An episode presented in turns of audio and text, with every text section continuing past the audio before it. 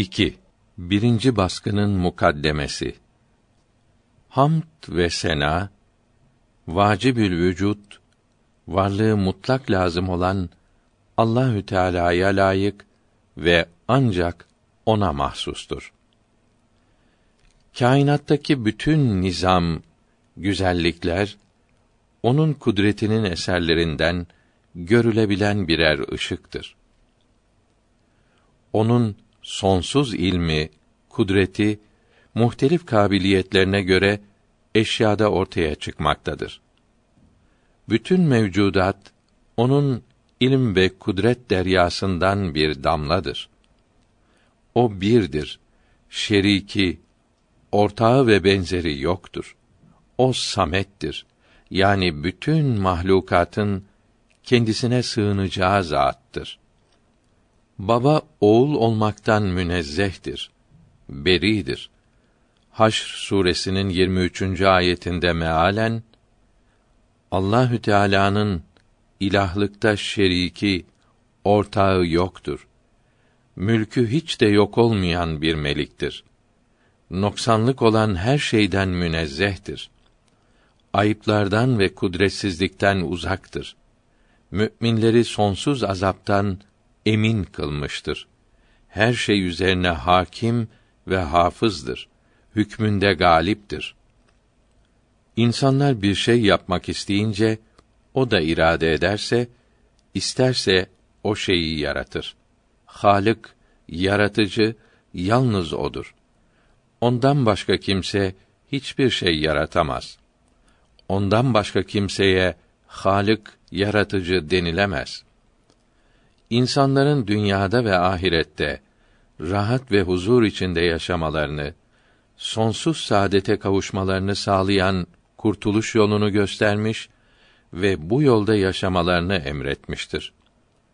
Azamet, büyüklük ve kibriya, yücelik ancak ona mahsustur. Allahü Teala müşriklerin şirklerinden ve iftiralarından münezzehtir buyurulmuştur. Salat ve selam şanı yüce olan ahir zaman peygamberi Allahü Teala'nın Resulü Muhammed Mustafa'nın sallallahu aleyhi ve sellem cennet bahçesi olan kabri şeriflerine aşk ile sunulsun.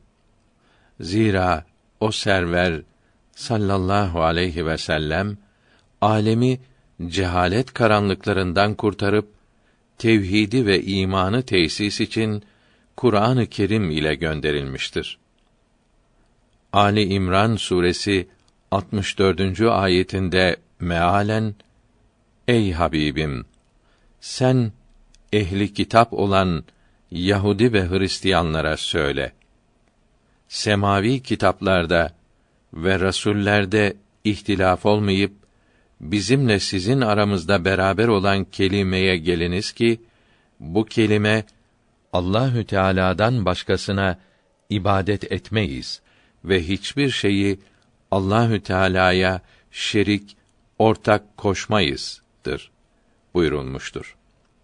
Resulullah sallallahu aleyhi ve sellem bu ilahi nidanın hakikatine uymakla emrolunmuştur. Selam ve dualar onun sallallahu aleyhi ve sellem Ali'nin ve eshabının mübarek kalplerine hediyemiz olsun. Onlar Allahü Teala'nın razı olduğu saadet ve kurtuluş yolunu gösteren birer hidayet yıldızlarıdır. Her biri dini İslam'ın yayılması için mallarını ve canlarını feda etmişlerdir.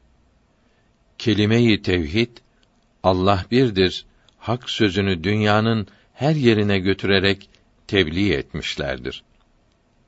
Akıl sahibi olan herkesin açıkça gördüğü gibi kainata ibret nazarıyla bakıldığında kainattaki bütün işlerin ve hallerin bir nizam, düzen içinde değişmeyen kanunlara bağlı olduğu görülür.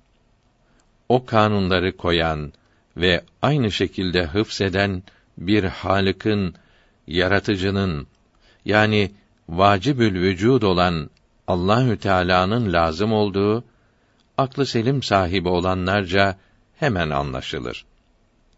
İşte Cenab-ı Hak bu mebde-i evvel her şeyin ilk başlangıcı ve keyfiyeti nasıl olduğu akl ile anlaşılamayan ezeli ve ebedi olan mutlak yaratıcıdır. O bütün kemalatı ve üstünlükleri kendisinde toplamıştır. Ehattır. Yani zatında, fiillerinde ve sıfatlarında birdir. Benzeri yoktur. Allahü Teala birdir. Ezelidir, ebedidir ve kadimdir. Her türlü değişmekten uzaktır. Ondan başka her şey bu varlık aleminde zaman geçmesiyle eskiyerek bozulur ve değişmelere uğrar. Allahü Teala ise her türlü değişiklikten beridir, uzaktır. O hiç değişmez. Bir bir daha iki eder sözü zamanla hiç değişmeyeceği gibi asırlar ve zamanın geçmesi de Allahü Teala'nın birliğini, ilmini ve kudretini değiştirmez. Akıl gibi bir nimet verilmek ile diğer mahluklar içinden seçilmiş olan insan yeryüzünde yaratıldığından beri Allahü Teala'nın var olduğunu anlamaktadır. Bu hakikat her din ve mezhepte değişik bir şekilde açıklanarak ortaya konmuştur. Fakat insanların akılları değişik, anlama kabiliyetleri farklı olduğundan herkes yaratıcıyı aradığında onu kendi tabiatına, meşrebine, ilm ve idrakına uygun bir tarzda tasavvur etmiştir. Onu kendi anlayışına ve meşrebine göre tarif etmiştir.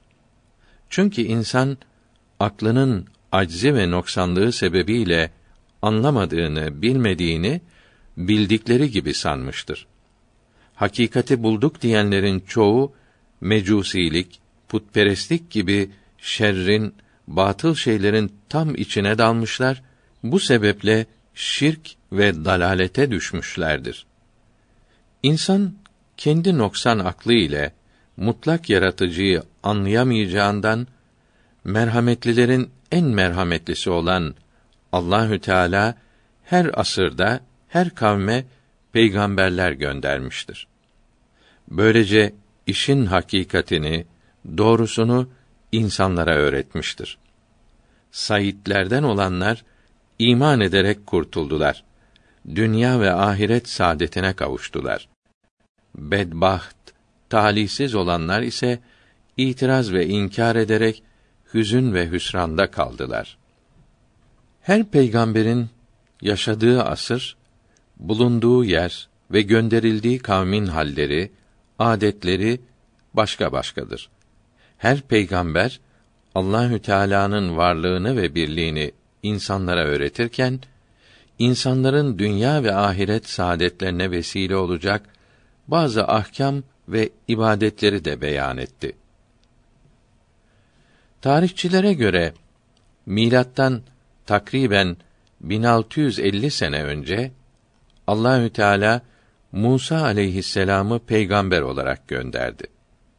Musa aleyhisselam kendinden önce gönderilen Adem, Nuh, İdris, İbrahim, İshak ve Yakup aleyhisselam gibi peygamberlerin kendi zamanlarında kendi kavimlerine öğrettikleri Allahü Teala'nın varlığı ve birliği akidesini ve iman edilecek diğer şeyleri Beni İsrail kavmine öğretti. Farz olan ibadetleri ve muamelata ait hükümleri de her yere yayarak Beni İsrail'i şirkten sakındırmaya çalıştı. Musa aleyhisselam'dan sonra Beni İsrail çeşitli bela ve karışıklıklara uğradı. Çünkü Musa aleyhisselam'ın öğretmiş olduğu iman esaslarını terk ederek dalalete düştüler. Bunun üzerine Allahü Teala İsa aleyhisselam'ı peygamber olarak Beni İsrail'e gönderdi. İsa aleyhisselam Allahü Teala'nın varlığı ve birliği demek olan tevhidi ve diğer iman esaslarını yayıp öğreterek doğru yoldan ayrılanların hidayetine çalıştı ve Musa aleyhisselam'ın dinini kuvvetlendirdi. İsa aleyhisselam'dan sonra ona tabi olanlar daha önce Beni İsrail'in doğru yoldan ayrıldıkları gibi İsa aleyhisselam'ın bildirdiği doğru imandan ayrıldılar. Daha sonra gün be gün İncil denilen kitaplar ve Hristiyanlığa ait risaleler yazdılar. Değişik yerlerde çeşitli ruhban cemiyetleri teşekkül ederek birbirlerine tamamen zıt kararlar aldılar.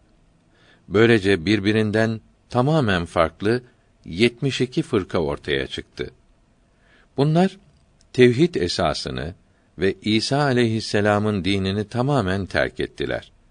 Çoğu putperest ve kâfir oldu. Bunun üzerine Allahü Teala sevgilisi ve peygamberlerin en üstünü olan Muhammed aleyhisselam'ı ahir zaman peygamberi olarak yeryüzüne insanlara gönderdi. Musa aleyhisselam'ın tebliğ ettiği dinin emirlerinin çoğu zahiri amellere ve İsa aleyhisselam'ın emirlerinin çoğu da kalp bilgilerine ait idi.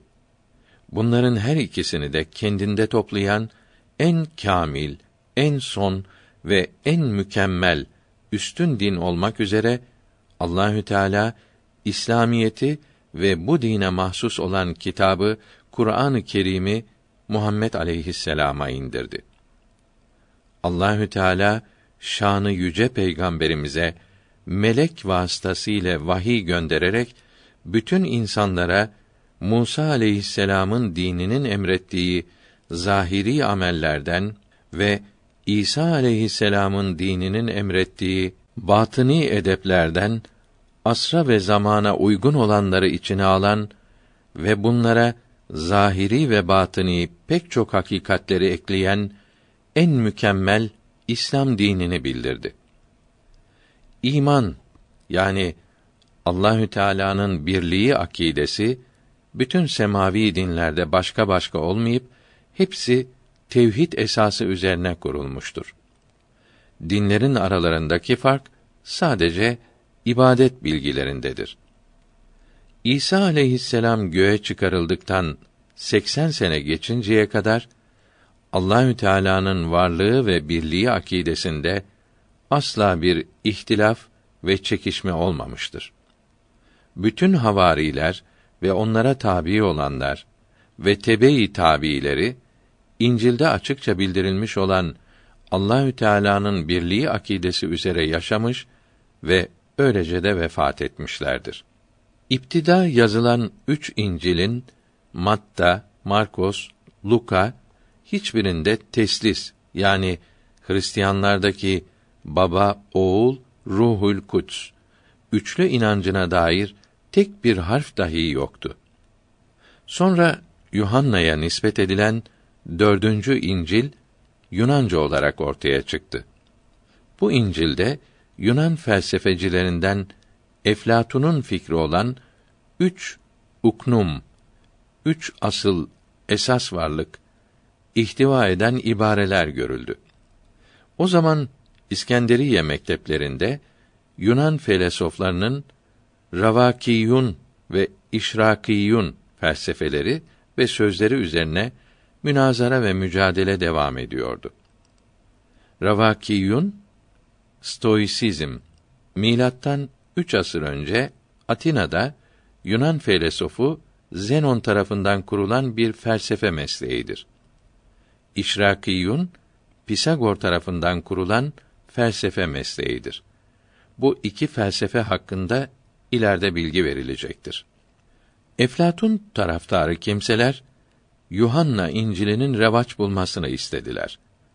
Ancak o zamana kadar İsa aleyhisselam'ın dininde haşa Allah üçtür diye bir söz işitilmediğinden İsa aleyhisselam'ın dinine inananlar bunu kabul etmeyip şiddetle reddettiler.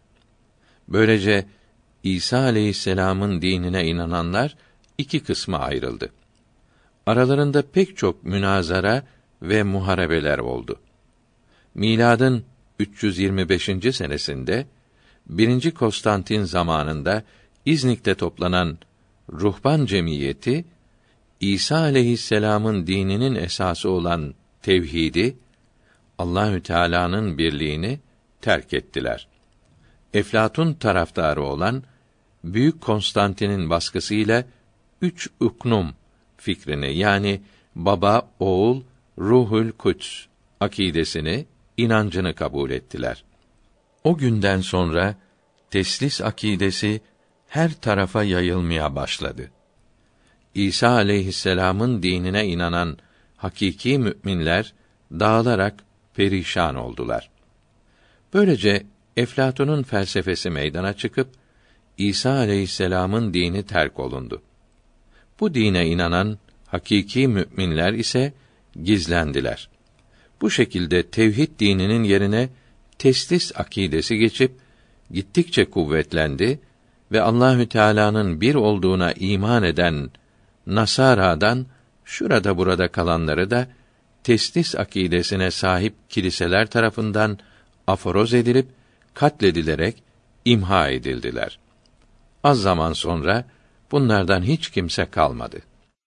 399 miladi 1054 senesinde İstanbul Patriği Mihail Kirolarius merkezi Roma'da olan Garp Kilisesi'nin tahammülü mümkün olmayan baskılarına daha fazla dayanamayarak isyan etti.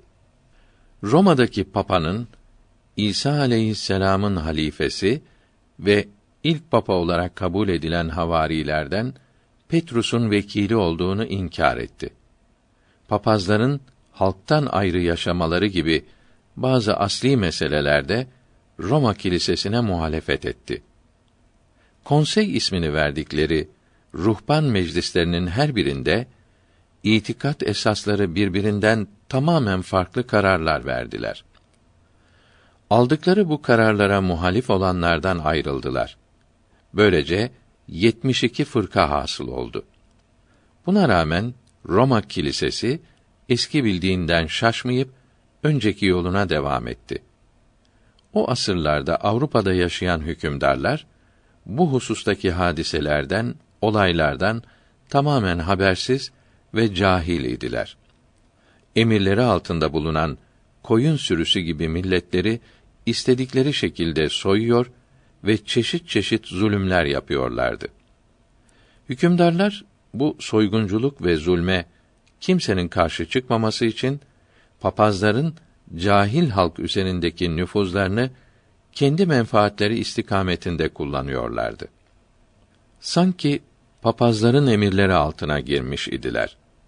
Papazlar hükümdarların cahilliğini, zafiyetlerini ve düşüncelerini pek iyi bildiklerinden onların hükümranlık kuvvetlerini kendi menfaatlerine hizmette kullandılar. Zahirde Avrupa'nın hakimi hükümdarlar görünüyorsa da Avrupa'nın müstakil ve yegane hakimi papazlar oldular. Hatta Hristiyanlığın ilk zamanlarında papaların arzu ve isteklerinin yerine getirilmesi İtalyan hükümdarlarının tasdikine bağlıydı. Daha sonra papaların nüfuzları öyle bir dereceye ulaştı ki istediklerini imparator yapıp istemediklerini azlettiler. O zamandaki cahil halk ise hiçbir şey bilmediklerinden hem hükümetlerinin zulm ve eziyetleri altında hem de papazların hırs ve tamaları arasında ezildiler. Her çeşit eziyet ve cefaya katlandılar. Bu hallerine Allah'ın emri böyleymiş diye susarak sabrettiler. Böylece Avrupa kıtası baştan başa cehalet karanlığı ve taassup içinde harap ve viran oldu.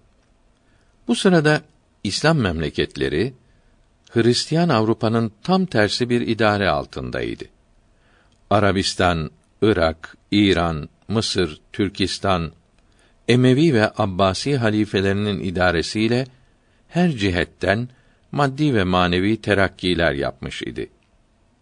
O zaman Müslümanlar ruhen ferah, maddeten de refah içerisindeydiler. Müslümanlar İspanya'yı Endülüs Emevi sultanlarının emri altında en güzel şekilde imar etmiş, medeniyetin en yüksek zirvesine ulaşmışlardı. İlim, sanat, ticaret ve ziraata ve güzel ahlaka çok ehemmiyet verilmişti. İspanya daha önce Gotlar elinde vahşi bir beldeyken Müslümanların idaresine geçtikten sonra sanki cennet bahçeleri gibi olmuştu.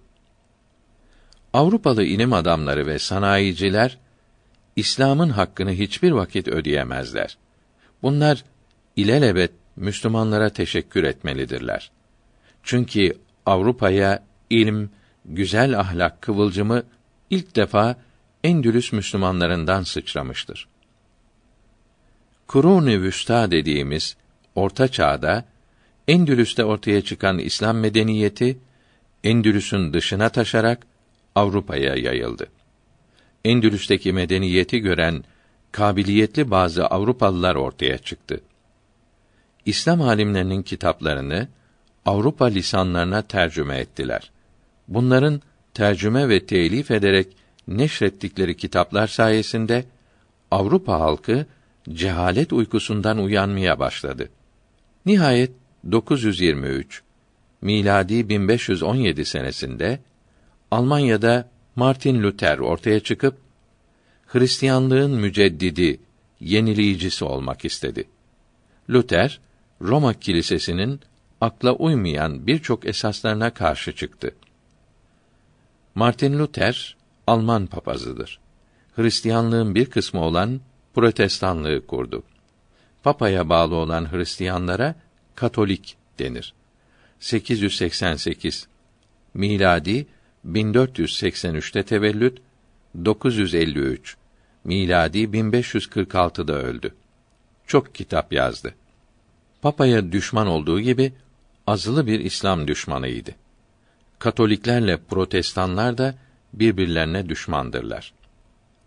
Ondan sonra Calvin ortaya çıktı. Luther'in itirazlarını tasdik etmekle beraber bazı meselelerde ona muhalefet etti. Luther ve Calvin Roma kilisesinin ibadet ve iman şekillerini reddettiler. Papa'nın Petrus'un vekili ve İsa aleyhisselam'ın halifesi olduğunu inkar ettiler. Luther ve Calvin'in peşinden gidenler Protestan diye isimlendirildi.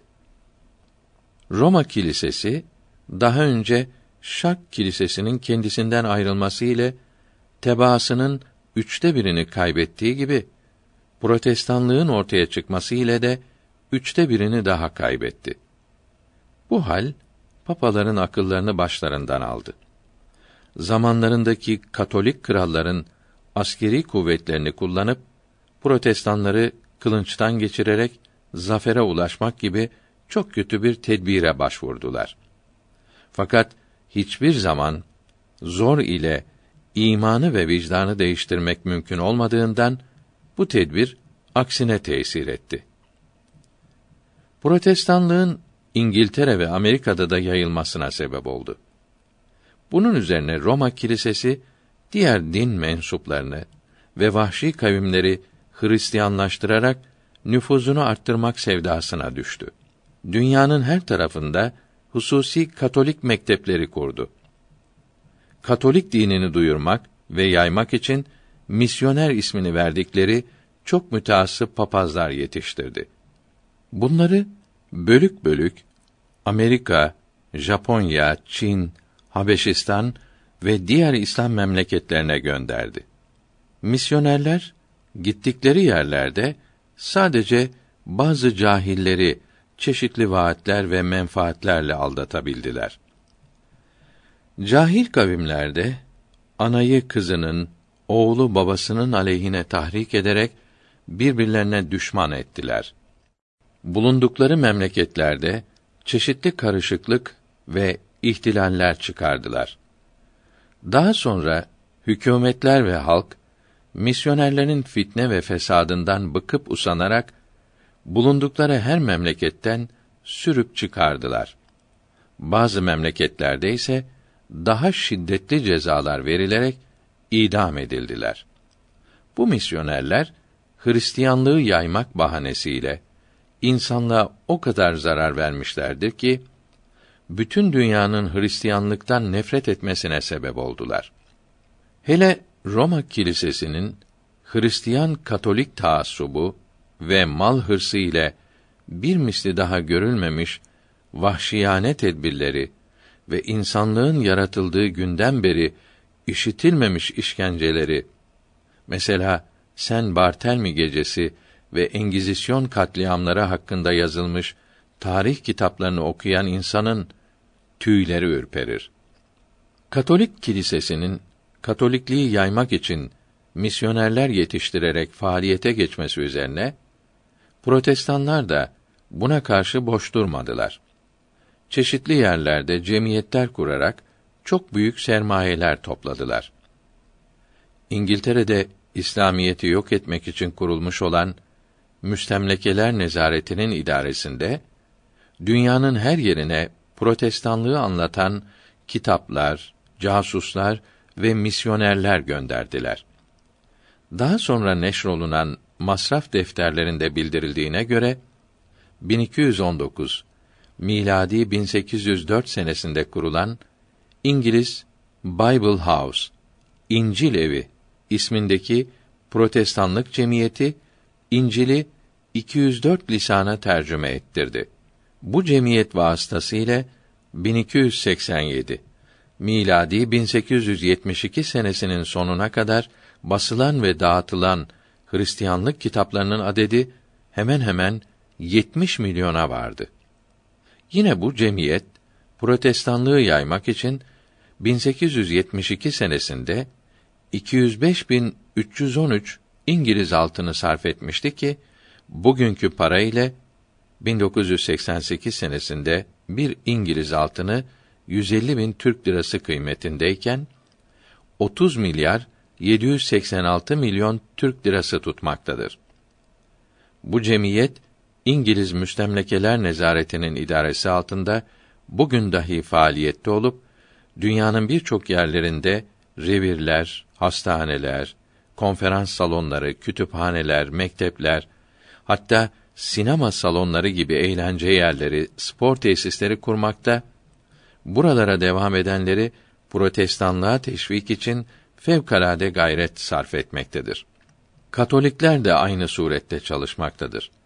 Bunlar aynı zamanda fakir memleketlerdeki gençlere iş bulmakta, ahaliye yiyecek yardımı yapmakta ve böylece onları Hristiyanlığa teşvik etmektedirler. Böylesine faaliyet göstermelerine rağmen Avrupalılar eskisi gibi kör olmayıp gözlerini çoktan açmışlar.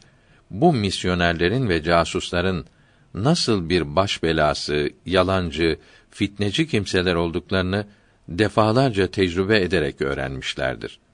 Bunun için misyonerlerin Avrupalılar arasında itibarları yoktur. Misyonerler neşrederek bedava dağıttıkları sayısı çok büyük rakamlara varan kitapları Avrupa'da kendi milletlerine dağıtmayıp diğer memleketlere göndermektedirler. Kendileri bulundukları devletin kanunlarına tabi olmadıkça bir diğer Avrupa memleketine asla sokulmuyor, hele kendi dinlerini yaymaya cesaret edemiyorlardı. Katolik misyonerlerin protestan olan memleketlerde Katolikliği yaymalarına, protestan misyonerlerin de Katolik memleketlerde protestanlığı yaymalarına asla izin verilmemektedir. Böyle bir hareket görüldüğü anda devletin polis kuvvetleri vasıtasıyla memleketten sürülüp hudut dışı edilmekteydiler. Bu misyonerler gittikleri her Avrupa memleketinde horlanıp hakir görülerek aşağılanmışlardır. Misyonerler ve İngiliz müstemlekeler nezaretinin casusları Osmanlı Devleti'nin İslamiyetin dışındaki diğer dinlere tanımış olduğu serbestlikten istifade etmesini çok iyi bildiler. 40-50 seneden beri Osmanlı Devleti'nin himayesinde olan memleketlere sızdılar. Değişik yerlerde mektepler kurup güya insanlığa hizmet için halkın çocuklarını bedava okutuyoruz diyerek bazı cahilleri aldattılar. Her memlekette cahiller dinlerinin emirlerini ve vazifelerini layıkıyla bilmedikleri için bilhassa protestanlık teşkilatının maddi sermayesi çok büyük olduğundan protestanlığı kabul edenlere aylık ve yıllık maaşlar bağladılar. Bununla da kalmayıp elçilik ve konsolosluklar vasıtasıyla protestan olanlara çeşitli devlet kademelerinde vazifeler almalarına da yardım ettiler. Anadolu ve Rumeli'deki Osmanlı tebaasından bazı saf Hristiyanları ifade edip kendilerine bağlamaya muvaffak oldular. Fakat bunları altınla, parayla aldatıp kendilerine bağladıklarından arzu ettikleri derecede istifade edemediler. Elhamdülillah ki şöhretli ve tanınmış bir Müslümanı dahi ifade etmeye, aldatıp Hristiyan yapmaya muvaffak olamamışlardır. Misyonerler Müslümanları aldatmak için 1282 miladi 1866 senesinde İstanbul'da bastırdıkları Türkçe İncil'in sonunda bu kitap Ali Bey'in tercümesi ve Türavi Efendi'nin himmetiyle daha önce basılan nüshanın müsahhah düzeltilmiş halidir ibaresini yazmışlardır. Bu yazıyla güya bazı Müslümanları aldatmaya muvaffak olduklarını açıklamışlardır. O tarihlerde birkaç yüz altın karşılığı İncil'i tercüme eden kimseyi biz biliyoruz. Fakat protestanlığı kabul ettiği meçhuldür. Ayrıca Ali Bey namında bu işe ehil, tanınmış bir kimse bulunmadığından sahte bir isim olması ihtimali de hiç uzak değildir. Çünkü tanınmış bir kimse olsa herkesin tanıdığı lakabıyla yazılması icap ederdi. Türabi Efendi'ye gelince Mısır'da oturan ve bir protestan kızı ile evli olan bu kimsenin onlara böyle bir hizmette bulunması şaşılacak bir şey değildir. Fakat kendisinin hiçbir vakt protestan ayinlerini beğenip takdir ettiği görülmemiştir. Bilakis onların her türlü çirkinliklerini ortaya koyduğundan din değiştirdiğine inanılamaz. Öyle bile olsa Türabi Efendi herkesin tanıdığı bir kimse olmayıp Mısır idaresi tarafından çocukluğunda İngiltere'ye gönderilmiş ve orada papaz mektebinde yabancı dil öğrenmiştir. Bu ise Türabi Efendi İslamiyeti öğrenmeden protestanlığa meyletmiş demektir. Hiçbir Hristiyan İslamiyeti bilen, İslam terbiyesi görmüş, İslamiyetin hakikatine vakıf olarak kelime-i tevhidin ruhani lezzetini almış, güzel kokusunu hissetmiş, akıllı bir Müslümanın protestanlığı kabul ettiğini gösteremez. Şayet gösterirse para, himaye ve mevki gibi şeylerden birisi sebebiyle olup olmadığını araştırmak icap eder. Allahü Teala'nın ortağı ve benzeri yoktur. Onu bunlardan tenzih ederim diyen bir kimseye Allah birdir fakat üçtür veya Allah üçtür fakat birdir fikrini kabul ettirip inandırmak pek güç hatta mümkün olmayan bir şeydir. İman esaslarını bilen bir Müslüman felsefe ile çok meşgul olunca felsefecilerin yoluna meyletmesi belki mümkündür. Fakat Hristiyan olması asla mümkün değildir. Bu sebep ile İslam dininin gerçek koruyucusu Allahü Teala olduğundan misyonerlerin sinsi ve zararlı faaliyetlerinde Müslümanlar için korkulacak hiçbir tehlike yoktur. Hatta böyle bir tehlikenin hatıra gelmesi bile bizce bir nevi tenezzülden ibarettir. Fakat memleketimize gelen papazlar İngiliz müstemlekeler nezareti tarafından kendilerine verilen vazife icabı haşa İslam dininin batıl ve Hristiyanlığın ise üstünlüğü hususunda bazı kitaplar yazıp ücretsiz olarak dağıtmaya başladılar. Bir takım yalan ve hileler ile batılı hak gibi göstermeye çalışmaktadırlar. Misyonerlerin bu yalan ve iftiralarına cevap vermek ilim sahibi olan Müslümanlara farz-ı kifayedir. Bunların asıl maksatları dini İslam'ı karıştırarak her zaman ve her memlekette yaptıkları gibi zevç ile zevce, evlat ve akraba arasına düşmanlık tohumları atmaktır. Çünkü bu kimseler bugünkü İncil'leri Allah kelamı zannetmekte ve onların emirlerine göre hareket ettiklerini söylemektedirler. Matta İncil'inin 10. babının 34 ve 35. ayetlerinde haşa İsa aleyhisselam'ın yeryüzüne selamet getirmeye geldim sanmayın. Ben selamet değil, kılıç getirmeye geldim. Çünkü ben adamla babasının ve kızla anasının ve gelinle kaynanasının arasına ayrılık koymaya geldim. Ve kendi ev halkı adamın düşmanları olacaktır diye emrettiği yazılıdır. Misyoner papazlar buna uyarak cahilleri aldatıp devlet aleyhine tahrik ederek kışkırttılar. Asıl maksatları bu yolla İslam dinini ve onun hamisi olan Osmanlı Devleti'nin varlığını tehlikeye düşürmek idi. Osmanlı Devleti'nin merhamet ve himayesi altında gayet rahat bir hayat süren Hristiyan teba arasına bu yolla nifak ve düşmanlık tohumlarını attılar. Eshab-ı kiramdan zamanımıza kadar her İslam devleti emri altında bulunan diğer din mensuplarının asla din işlerine karışmamış, bunları hiçbir zaman dinlerinden dolayı incitmemişlerdi. Bilhassa Osmanlı Devleti 600 seneden beri emri altında bulunan gayrimüslimlerin din işlerine hiçbir surette karışmamakla beraber ibadetlerini yapmalarına da her türlü yardım ve kolaylığı da sağlamıştır. Bu yardımın ve adaletin yapılmasını İslamiyet emretmektedir. Peygamberimizin bu husustaki emirleri İslam kitaplarında mesela herkese lazım olan iman kitabında yazılıdır. Bunun için hiçbir din mensubuna akidesinden, inancından dolayı tahkir edilip tecavüz edilemeyeceği Osmanlı Devleti'nin teminatı garantisi altındaydı.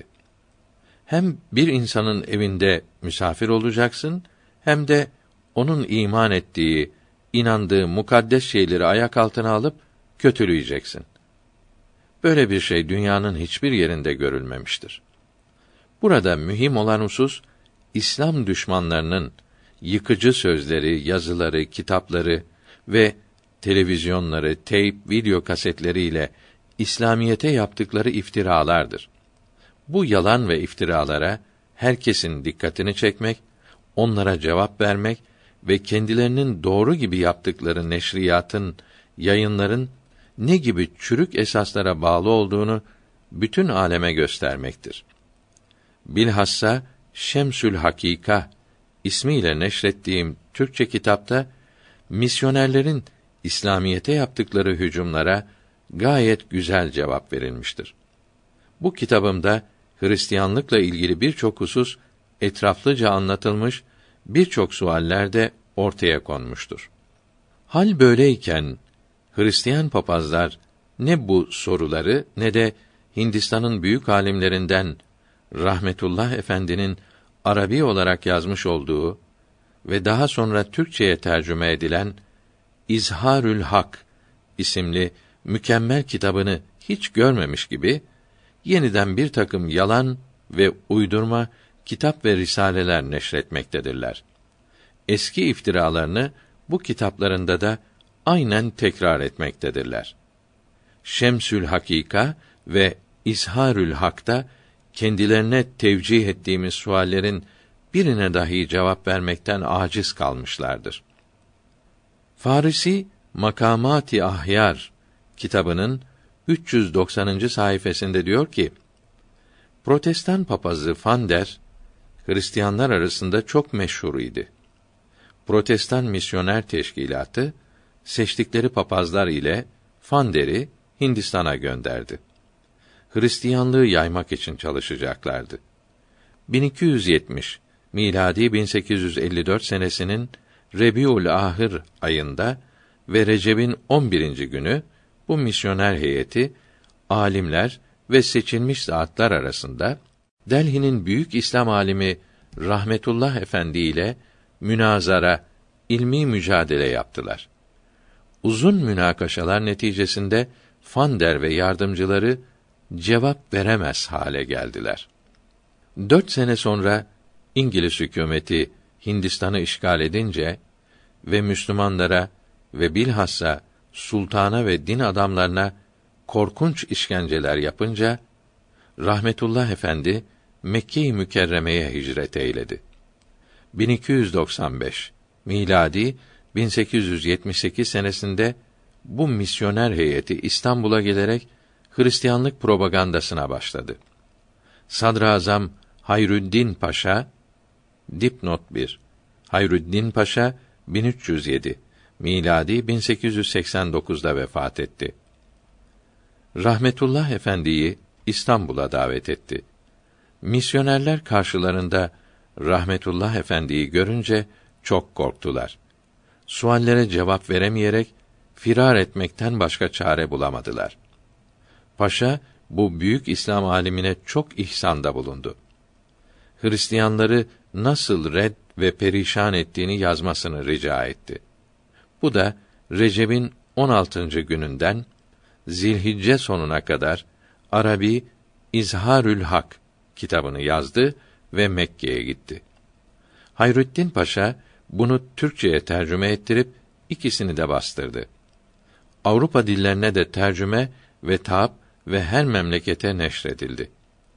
İngiliz gazeteleri eğer bu kitap yayılırsa Hristiyanlık çok zarar görecektir yazdılar. Bütün Müslümanların halifesi olan Sultan II. Abdülhamit Han rahmetullahi aleyh 1304 Ramazan ayında tekrar davet edip sarayında çok hürmet ve ikram yaptı. Rahmetullah Efendi 1308 miladi 1890 Ramazan ayında Mekke-i Mükerreme'de vefat eyledi. Allahü Teala'nın yardımı ile şimdi yazmaya başladığımız bu Türkçe kitaba cevap veremedi. Diyaül Kulub ismini verdik. Fakat şurası iyice bilinmelidir ki bu kitabı yazmaktan maksadımız sadece protestan misyonerlerin İslam dini aleyhinde neşrettikleri kitap ve broşürlere cevap vermek, onlara mukabele etmek vazifesini yerine getirmektir. Dinlerini ve rahatlarını korumak isteyen Hristiyan hemşehrilerimiz de bu misyonerlerden rahatsız ve zararlarını def etmek hususunda bizim ile aynı fikirdedirler. Harputlu İshak Efendi. La ilahe illallah el melikül hakkul mübin Muhammedun Resulullah sadikul vaadil emin